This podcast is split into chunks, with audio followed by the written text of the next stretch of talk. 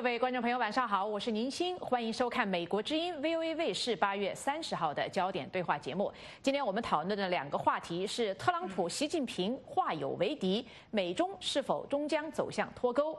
中共七十年大庆逼近，香港镇压升级，能否让港人就范？参加我们今天讨论的三位嘉宾分别是人权组织公民力量创办人杨建立先生。政论作家、时局分析人士陈破空先生，香港资深媒体人季硕明先生，欢迎三位参加我们今天的焦点对话节目。让我们首先来关注一下美中关系。美中贸易协议难产，特朗普对习近平的称呼从好朋友、老朋友变成不再是朋友，更在近日演变成敌人。虽然特朗普在美中谈判中态度多次反复，但总的趋势好像是对中国的失望和不满越来越大。那么，美中经贸是否终将走向脱钩？如果双方硬碰硬走向脱钩，各自会付出什么代价？没有经济上的共同利益来支撑，美中在其他领域的争端是否可能激化？今天我们来讨论一下这个话题。那么，首先呢，我想从美国本星期本来就要从这个星期天开始再对三千亿美元的中国商品再加百分之五的关税，但是中国方面呢，星期四软化了立场，表示愿意用冷静的态度来解决贸易战，而美中双方呢也立即恢复了谈判。我想首先请各位来评论一下中方的这个态度的转变。呃，让很多人感到意外。那么，杨建立先生，您是怎么解读这个转变？呃，中方的考量有两层，一个是经济的，一个是政治的。先谈经济的。呃，由于这个为为了抵消这个这个美国加税加关税的影响，中国呢在降它的人民币的币值。嗯。这个降币值呢，就让中国的这个物价在升高。对。啊，那么这个如果再加税的话。再加关税，就对进口的物品进行加再加关税，就会再再一步的升高国内的物价。而且中国这个市场它是不能自己的，尤其是对于这个粮食和能源不能自己。我们知道粮食这是这个刚性需求，啊，它这个需求弹性非常非常的低。不管怎么样，需求量这么大，所以物价上上升以后会传导到人民的这个生活的各个方面，也就是说。呃，这个通货膨胀的压力会急剧的升高，所以这个是一个经济上的考量。另外一个是政治的考量，我觉得更加重要，就是十一大线。嗯，前不久，美国总统川普还有副总统彭斯已经把香港问题和中国和美国的贸易关系啊挂钩。嗯，那么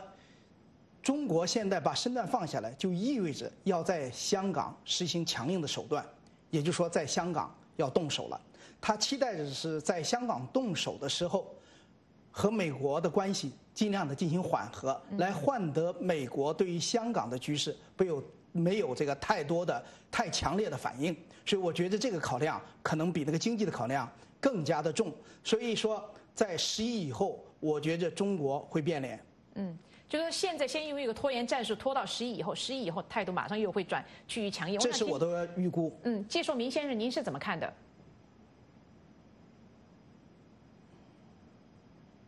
喂，香港的季硕明先生。啊，那么季硕明先生那边好像线路有点问题，我们再听听陈伯空先生，您是怎么看的？呃，这次呃关于中共这个态度放软的问题呢，呃，除了刚才建立讲的以外，我想他可能有一些意外，意外就是他认为对七百五十亿美元加征关税，它是一个对美国的一个报复措施，呃，或者是对美国前段时间加税的一个报复措施，但他有两件事没想到。呃，没想到就是当天，这个美国总统呢就宣布对五千五百亿中国商品再次增高关税，从百分之十增到百分之十五。再一个没想到的是，川普表态要所有的美国企业离开中国。当外界质疑他有没有这个权利的时候，他说了这个国际经济状态紧急法。那么这个紧急法的话，如果是启用的话，说中共每年在美国便宜一万亿美元。那么这个法律一旦启用的话，美中经济脱钩会这个加速。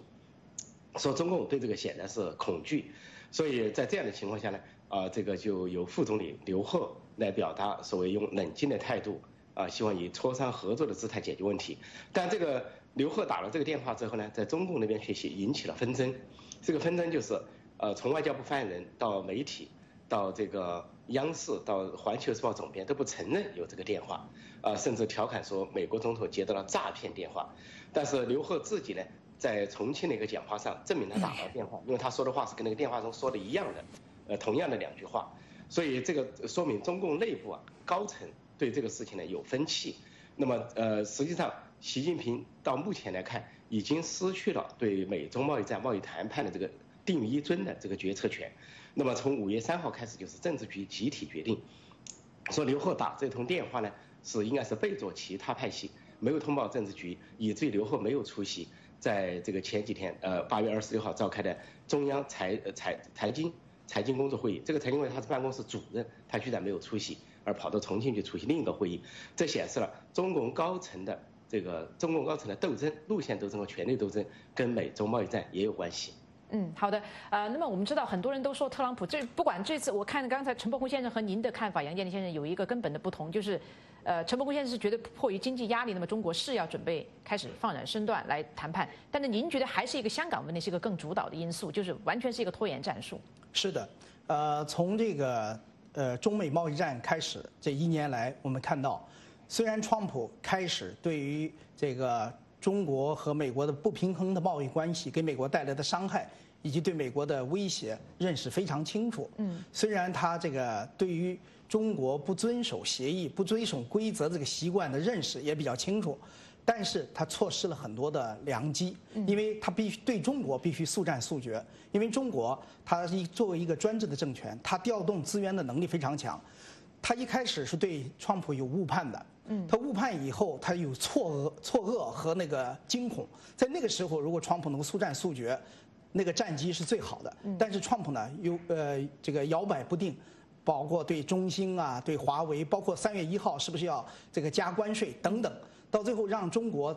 获得了时间，获得了喘息，然后也学会了和这个川普怎么打交道。对，到今天，这个呃川普呃面临着美国的选战，这个选战对他来讲，我认为输赢最重要的因素是经济。和中国这个打这个贸易战，实际上对美国的经济并不是十分有利。哎，换句话讲，对川普并不是十分有利。而中共看这这一点是看得非常清楚，所以习习近平就选择了这个参战。我说的参战不是参加贸易战，是参加了选战。美国的选战。所以说他现在就是给你拖，等到你下台。嗯这是中共非常明显的一招。之所以他现在把身段放下来，我觉着香港是非常重要的一个因素。嗯，好的。呃，陈伯国先生，我们知道很多人都说特朗普在这个美中贸易谈判中这个反复无常啊，但是我们也看到一个主线，就是从一年半谈判开始到现在，这个主线呢，就是特朗普对中国越来越不满和失望，对习近平呢也是，呃，他的态度也是从。刚开始的好朋友到现在也认识到有些不同。那么你觉得他在应对中国这一年半中，呃，经历了什么样的变化？有没有学到一些教训？那么在如果是香港问题是这一次身段放软的一个因素的话，是不是特朗普又会被中国这个拖延战术又会被他们所迷惑？你的看法是什么？呃，我并不赞同这个说法，说特朗普在应对中国时候反复不定，因为这只是语言上的反复不定。呃，有的人从语言上去解决问题，实际上从行动上来看，特朗普的这个行动是一条稳定的曲线。啊，从三十亿钢铝产品加关税到五百亿，到二千亿，到五千五百亿，它稳定的上升。只要谈判不成，只要到了期限，他该加关税就加关税。而且加关税之后，说到几月几号开始，就就是几月几号开始实施，从来没有食言。另外，对华为的这个强势态度也没有改变。那么，呃，新晋又加进了对华为盗窃新技术的调查。所以说，这个作为商人出身的川普，他是最大程度的使用了这个可以说商人的技巧。就一方面，我语言上可以啊，这个这样说那样说，啊，也可以扮白脸。然后由副总统和国务卿扮黑脸或者国会议员，但是呢，呃，这个我在行动上是从来不会改变的。所以，呃，在在这种误读之外呢，我们看到的是美中这个，这这就是让习近平方面一再误判的原因。习近平方面也以为特朗普是反复无常、前后不一，就在中间这个以侥幸心理。啊，进行呃每个阶段就有侥幸心理，本来谈好的协议或者是已经快达成协议来改变，以为特朗普会跟他去磨，其实特朗普并不跟你磨。你比如说最近这个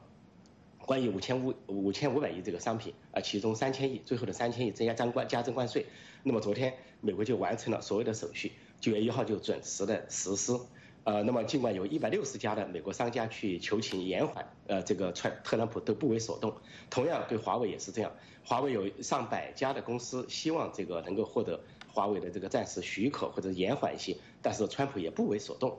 所以在这样的情况下，特朗普是一个非常稳定的、稳健的在执行他的东西，在语言的表达上，那是一种技巧，这种技巧恰恰就像这种技术呃这种这个呃官僚主义的这个官僚啊，习近平这个这个晕眩的原因，因为对共产党来说，他们都是一不变一万变，他们完全无法理解在特这个特朗普的语言中和行动中他之间的这个关联。而且说到了这个中共，实际上他没有理由去报复。本来中美关税呢就不平等，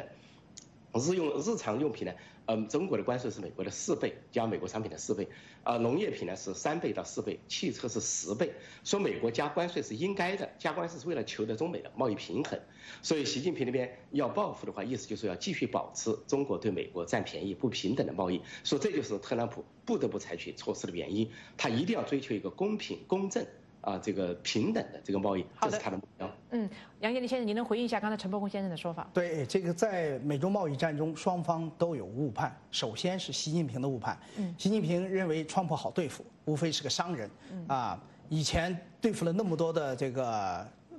错综复杂的局面，对于川普来讲非常简单。那么中国常用的一套方法就是我跟你签约，但是不执行，我给你能糊弄过去。那这一次呢，川普认识非常清楚。刚才我已经讲了，所以呢，从开始他就强调两点，两个关键词，一个是结构性改革，嗯，另外一个就是执行机制。所以这两点他是不放松的，而且川普的决心非常大，就是一定要达到一个美国满意的一个这个贸易协定，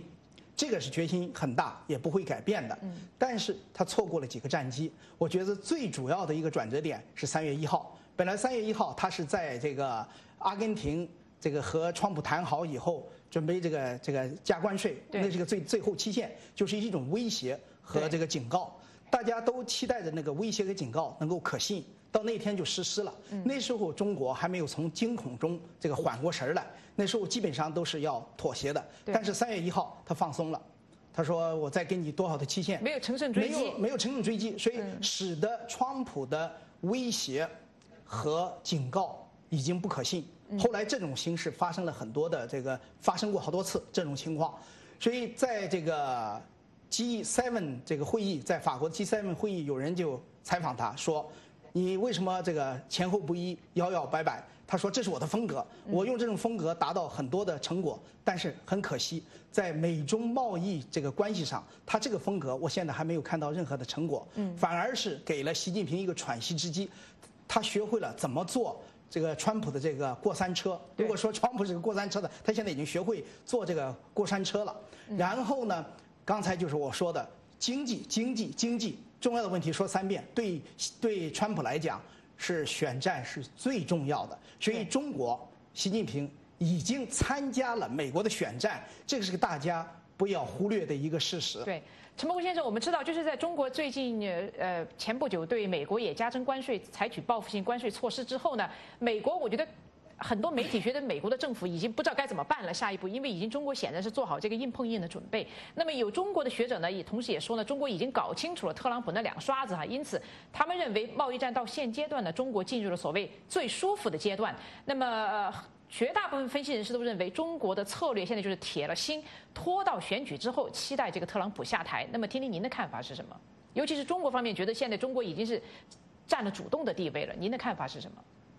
因为中共没有中国那边没有真正的学者，呃，他们不会表达不同的意见，所以他们表达这个意见都是迎合政府，帮政府说话。呃，即便他们要表达一点不同的意见，是拐拐着弯的表达，他们表达出来的东西，他们的主语不是我，主语是我们。尽量表达的就是好像他跟共产党、跟习近平是一道的，所以中国学者说中共学者那边的意见根本就不不值得参考。至于美国这边一些左派学者和主流派的这些鼓噪啊，只是一个短期的看法。他主要是在选战中啊帮民主党打击共和党，因为这个任何一个事情的变化都会有震动，就像一个革命的发生、一个新政权的建立、一个旧政权的结束，都会出现社会动荡。同样，一个贸易战也会带来动荡，股市的动荡或者是经济的调整动荡都可能发生，这都是短期的。但作为长远的调整来说，这个美国加征关税或者是。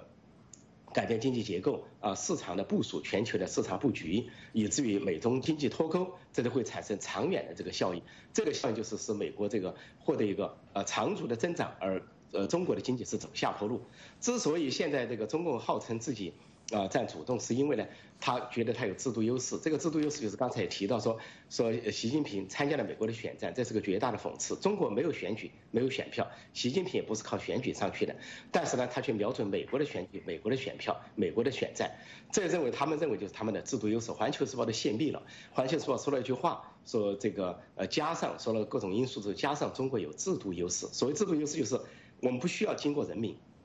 我习近平或者是共产党的中央委员会都可以觉得说了算，我是妥协也好，我是呃斗争也好，我是这个一步变一步半万变也好，是因为美美中贸易战经济滑坡、失业加剧、工厂倒闭、外资撤出，我都不在乎，因为人民不能够对我怎么样，人民不能说话，我也不不担忧什么选票，我照样当权。呃，然后如果是有人说话，党内说话就是妄议中央抓起来；如果党外说话，那就是这个呃敌对势力也抓起来。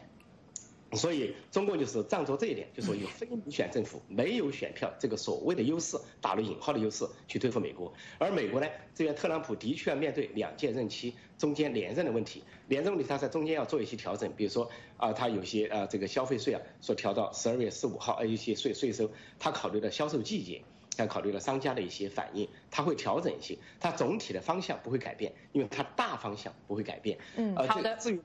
OK，好，呃，说到这个大方向，我们知道特朗普最近是呼吁美国的企业离开中国，而一个大的方向就是大家觉得，其实这个特朗普政府不管跟中国当时当下的一个言论是什么，实际上总的趋势还是希望似乎在推动美中的这个经贸脱钩。我想听听杨建立先生谈一谈，就说这个经贸脱钩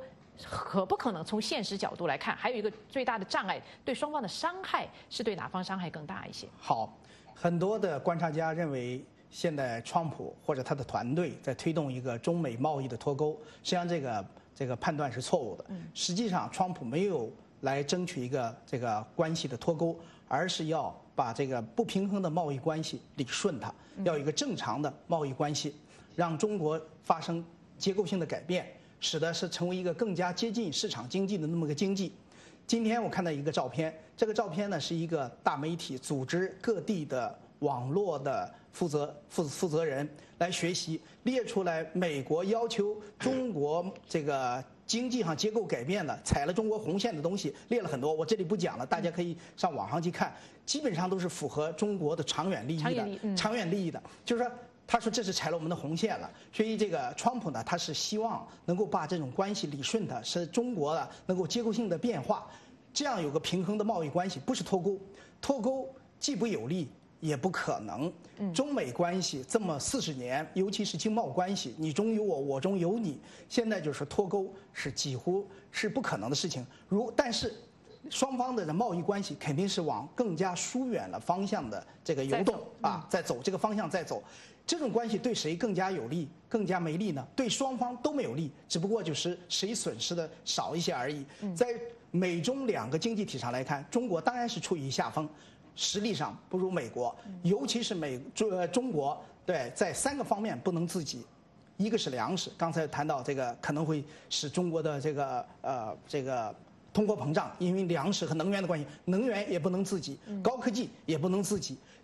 这三个方面在这次的贸易战中都显现出来了。如果真正的脱离脱离关系的话，当然不能自己的这一方损害是最大的。换句话讲，就是中国可能如果一旦脱钩了，中国会受伤害会最大。嗯，好的。现在香港的季硕明先生回到了我们的这个呃线上哈，我想请教一下季硕明先生，因为刚才我们在提到，在美中现在这个呃贸易战呃美中双方硬碰硬的这个势头越来越强烈的情况下。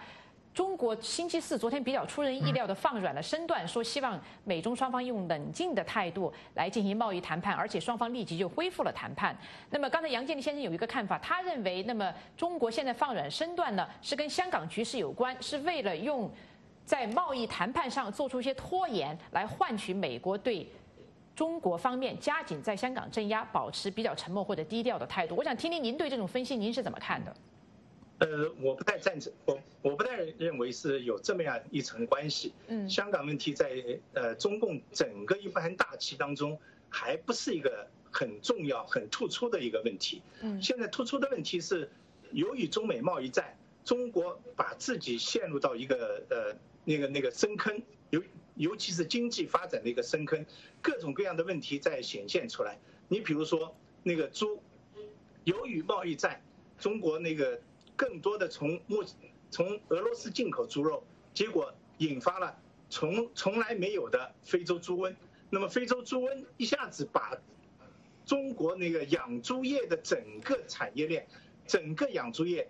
基本上给摧垮了。所以呃，在年初的时候就预计年底呃下半年会一个猪的价格会大幅提升，主要是这个猪的这个供应量在不断的这个减少。所以这个猪的价格啊，其实引起了整个价格链的一个一个波动。你比如说，呃，现在中国又出现了一个炒鞋子，鞋子的价格猛升，就从炒股、炒房、炒汇，现在到炒鞋，鞋子都要那个呃出手去去腾结去去炒卖。那么这个带出的其实是一个整个价格体系。供货体系的出现的一个问题，那么所以呢，它要拖，问题就显现出来了。中国现在原来我们觉得中国可以成为一个封闭体系，封闭体系，嗯，它用拖的方式来应对贸易战，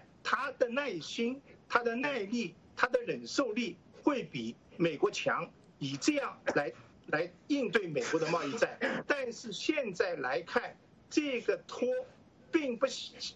像以前中国没开放的这个呃社会可以拖，老百姓也容易糊弄。现在你去看，你这个价格问题马上在网络上各种各样的问题、各种各样的调侃都出来了。老百姓心里边很清楚，这个经济的发展还会更严峻。所以他，我想他不是现在拖无可拖，对吧？那个，但是他还是需要面子，就他的传统思维就是这个样子。好的，季硕明先生，我们还有想问一个问题，就是我们知道最近这个美国的量贩店好事多在上海开张，那么消费者挤爆这个现场呢，成为一个热点的话题。很多观察人士都认为，这显示中国消费者对于美国产品的这个需求和服务依然是非常的强劲。您从这个好事多挤爆的这个新闻，您能够解读到什么美中关系、这个美中经济方面的一些什么样的这个这个信号？那个好事多呢，其实就是呃台湾的名字。这一次的投资呢是。间接的是台湾那个呃 Costco 这个代理那个投到中中国上海第一家这个美美式的这种超市，实际上我是觉得第一个概念就是呃美式的那种零售这个这样的一种方式，让这个中国老百姓感到好奇，就是美国这个品牌在中国老百姓心里边是有深深的烙印的。这是第一点，第二点，这样的一种购物方式，尤其是大家可能会觉得，现在接下去，这个中国要收紧了，尤其是对外开放和外面外部的这种交往要收紧了，那么更多的人希望去抢购这些，就是国外的进口进口的这个奢侈品。那么第三个，它还有一个新一个一个一个特点，就是它。那个 Costco 的这个产品价格都比外面要便宜很多，嗯，所以上海人这个很精明，对吧？那个有有利可图，都愿意去做这个事情，嗯，大概就是这么几个原因，造成了一下子蜂拥而上，那可能过段时间也就会好，就但是我要强调一点，就是越打中美贸易战，对美国老百姓心里边可能又有另外一种向往，嗯，好的。好的，呃，陈博国先生，您对于好事多挤爆的这个情况，您中间您从中间解读到什么信号？啊，这个 Costco 在中国翻译成好事多，有的翻译成开市客，在上海首家店呃开业挤爆这个情况呢，是很多综合性的因素。啊，刚才季先生也讲了很多综合性的因素。那么这些综合性的因素呢，呃，可以列举很多，包括这个呃中国这个呃民众的素质差，啊，这个不文明，啊，或者是这个丑陋中国人的体现等等，还有这个呃崇洋媚外这些心态。啊，除了这些以外，要说一点就是，呃，说这件事情体现了，啊，说中美这个这个所谓中国人的消费力很强，中美不会脱钩，这个说法是不成立的。这个刚好相反，因为这个开市客在那里开的时候，恰恰是因为便宜吸引了这么哄抢。你比如他的茅台只是市面上的茅台的一半价，呃，他的猪肉是市面上比市面上便宜百分之二十，即便是那个名贵的包包，像这些所谓。啊，这个这个爱马仕啊，它都比市面上便宜，尽管价值所谓十万二十万，所以说引起了这个哄抢。这个哄抢的效果是，这些民众也可能就是因为图便宜去买，还有人炒黄牛，低价买买买买走之后啊，然后是高价卖出去走这个黑市。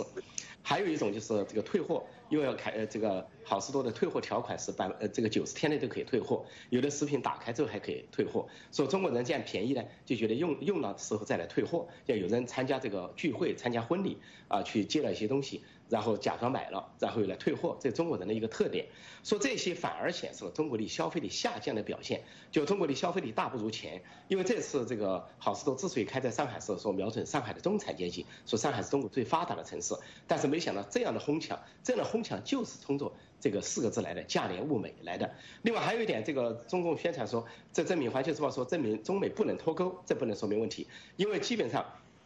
打进中国的这个外国超市啊，都在撤走或者都在脱脱离，因为在进入了中国陷阱，包括这个法国的这个家乐福、韩国的乐天，呃，还有这个英国的最早退出的乐购，还有这个美国的沃尔玛，都在中国陷入了陷阱。因为中国的贿赂文化他们受不了，呃，这个这个物流成本非常高，他们不能买通交通警，就物流成本高，也不能超载。然后中国其他超市啊，它可以超载买通交通警，还有这个盗窃非常严重，呃，这个警方跟盗盗窃勾勾结。然后这个这个呃是盗窃商场的盗窃管不住，再加上就是这个中国人图便宜，所以说外国的超市、外国的商家基本上在撤出中国。说这个好事都进入中国应该是很多年前的规划，说现在是错误的时间、错误的地点，错误的时间是贸易战，错误的地点是中国。我想它终有一天会铩羽而归，就跟其他的这个外国超市一样。嗯，好的，因为我们这部分讨论的这个时间不太多，希望各位嘉宾呢发言简短一些。我想我们在提到美中经济是否脱钩的讨论中呢，最近有一个让美国的企业非常关注的一个热点话题，那就是中国很快要推出这个所谓的企业社会信用体系。那么很多外企都担心这个体系呢将成为中国打击外国公司的武器。那么中国媒体自己都说呢，此举将让中国全面掌控美欧企业。我想听听杨建立先生，你觉得中国建立这个企业信用体系的这个目的是什么？它的危险性在哪里？在西方企业看来，好，这是又一个案例，说明中国的经济要走向一个所谓的统治经济。统是统一的统，制是制度的制。这个经济法西斯实行过。就是说，虽然我有市场经济，虽然我有这个私有财产，但是你所有的行为、商业行为控制在我政府的手中。对，在某种程度上来讲，我让你生产什么，可能你就得配合我生产什么；让你哪往哪卖，可能你就得往哪卖。不然的话，如果任经济自由的发展的话，他认为会影响他的政权的稳定。所以，中国在走上了一个统治经济的这么一条道路。所以，这是另外这是一个例子。所以。仅仅这一条就会使得外企在中国投资感到非常的这个恐惧、恐惧和担忧。对，再加上刚才我们所讲的贸易战带来的在中国生产往外销售的成本增高，在一个中国的这个这个呃这个人民币贬值，使得这个资金外流，这些趋势都加大了外资要离开中国的这么个趋势。嗯啊，但是我们不要忘记了，刚才那好事多。所这个表现出来的，它我觉着不是一时的，因为中国的中产阶级对于美国产品的这种喜好，对是存在的，现实存在的，而且中国中中国中产阶级的这个购买力是所有的这个资本家都觊觎的，对，都想去这个占一把的，都想占。所以说呢，一旦这个贸易战这个走向某种平衡。或这个平衡是什么意思呢？可能达成某种贸易，找到了一个暂时的平衡点。那么，我想很多的想往中国卖东西的人仍然会去中国。这就是我说为什么恐怕很难脱钩的原因。对，只不过就是逐利而行的，但利利润在哪里，他就走到哪里。是利益驱动，不是说政策的问题，也不是说那一个制度更坏。那六次以后，中国的制度坏的呃不能再坏了吧？那恐惧。但是这个世界范围内的资本家还是逐利而去。这一条我们不要忘记。嗯，好的，季寿明先生，听听您的看法。对于中国要实行这个所谓企业的这个信用制度，那么呃，外企非常的关注，非常的紧张。那么您对此是怎么看？为什么中国在这个企业已经在外移的情况下，还增加这种不定因素，让外企来产生恐惧感的这种这种措施呢？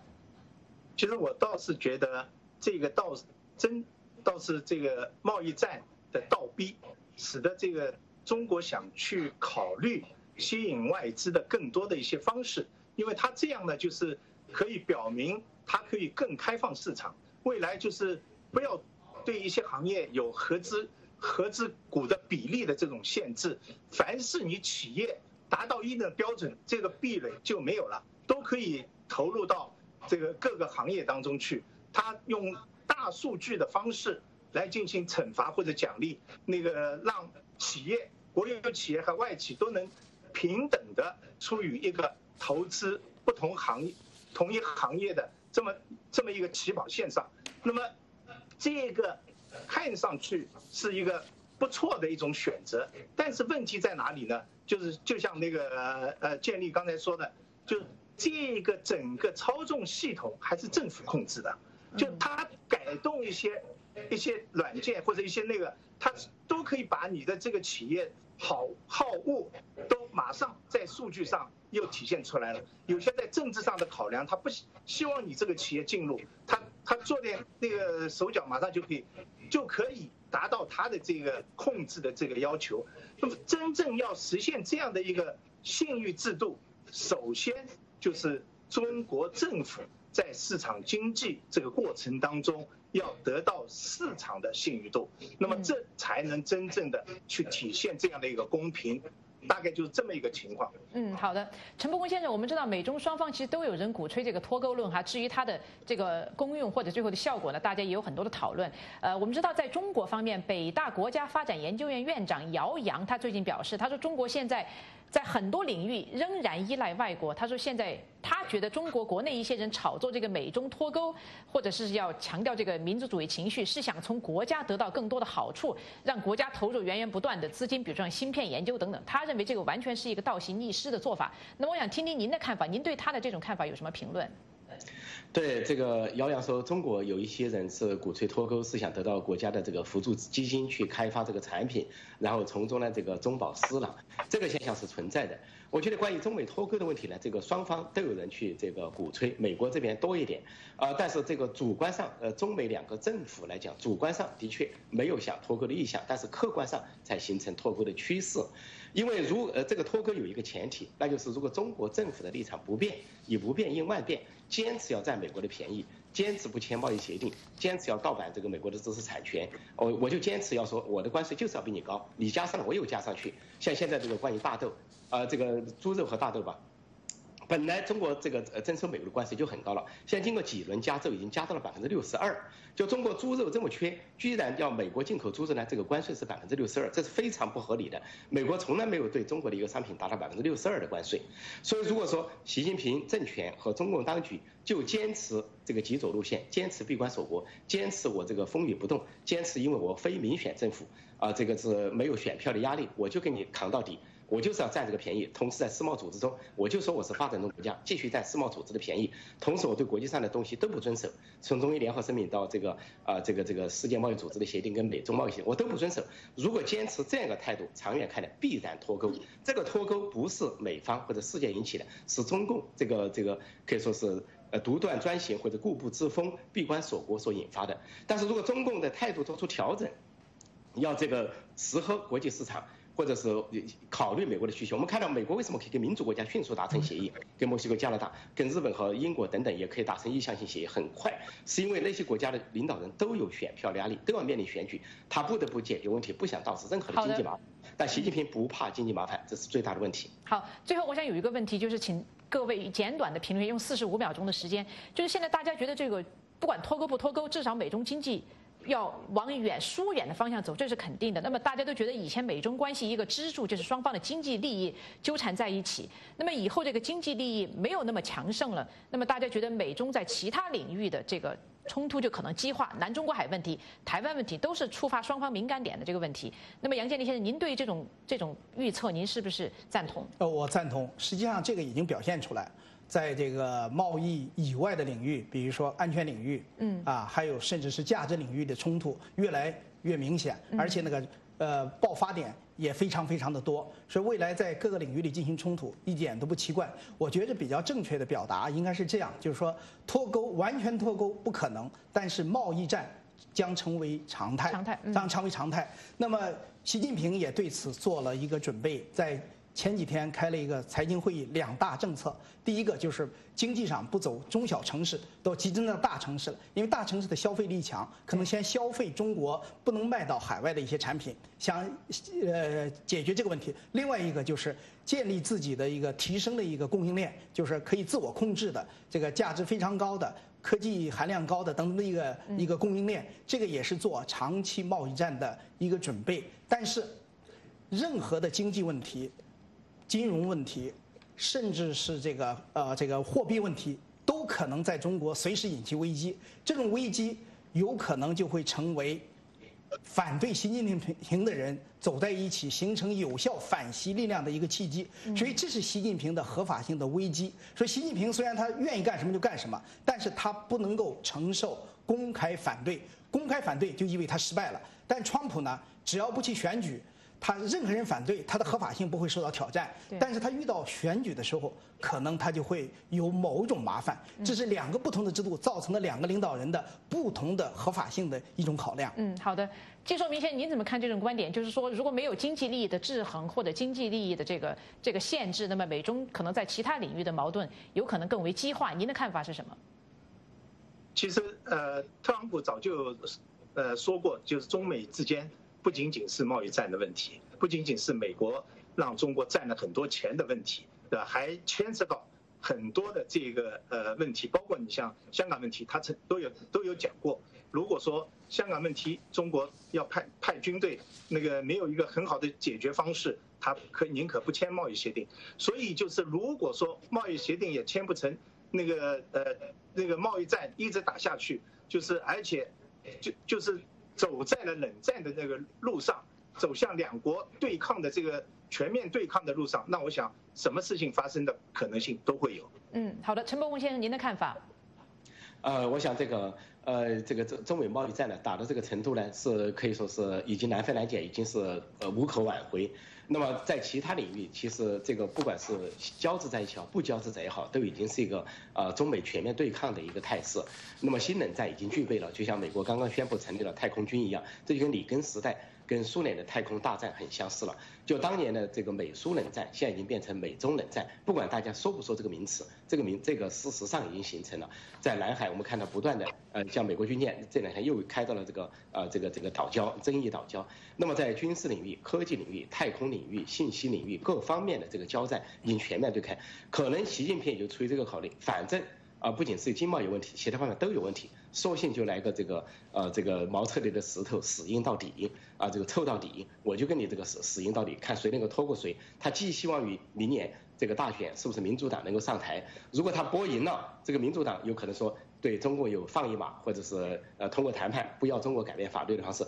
但是如果川普当选连任了，我想习近平真的头大了，那个时候川普完全没有压力了，放开手脚的干，那那个时候中美。这个各方面的全面对抗也好，全面脱钩也好，都可以说是加速进行。其实说句实话，民主党对于中国的态度不见得会比川普更 更软弱。我觉得他们对中国的批评，甚至说可以说是更多。对，所以我觉得习近平的合法性危机更大。刚才我讲的最后一句话，就想表达这个意思。对，好，呃，在我们结束这部分讨论之前呢，我想引用几位网友的评论。一位叫阮伟成的网友，他说：“特朗普总统呢，从来没有把民主国家的领导人称为朋友，而是把独裁国家的领导人称为朋友。这说明他非常了解独裁国家的本质，那就是个人权力。”权大无比，一个人说了算，认为搞定一个人就可以搞定一切，并不是真正的把独裁国家的领导人当成朋友。拿他自己的话来说，这是谈判的策略。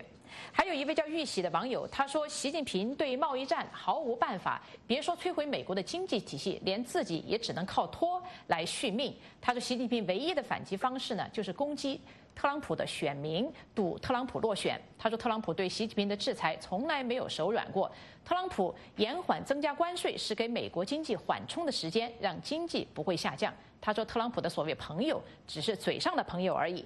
还有一位叫 Otter 的一位网友，他说呢，特特朗普的手段很厉害，错在他想在任期间解决对中国所有的遗留问题，高估了自己的能力，低估了中国的实力。他说明年大选了，如果所有问题解决不了，那就是他的政绩污点了。好的，有关美中脱钩的话题呢，我们就谈到这里。接下来我们要谈一谈中共七十年大庆逼近，香港镇压升级能否让港人就范？请您不要离开，我们马上回来。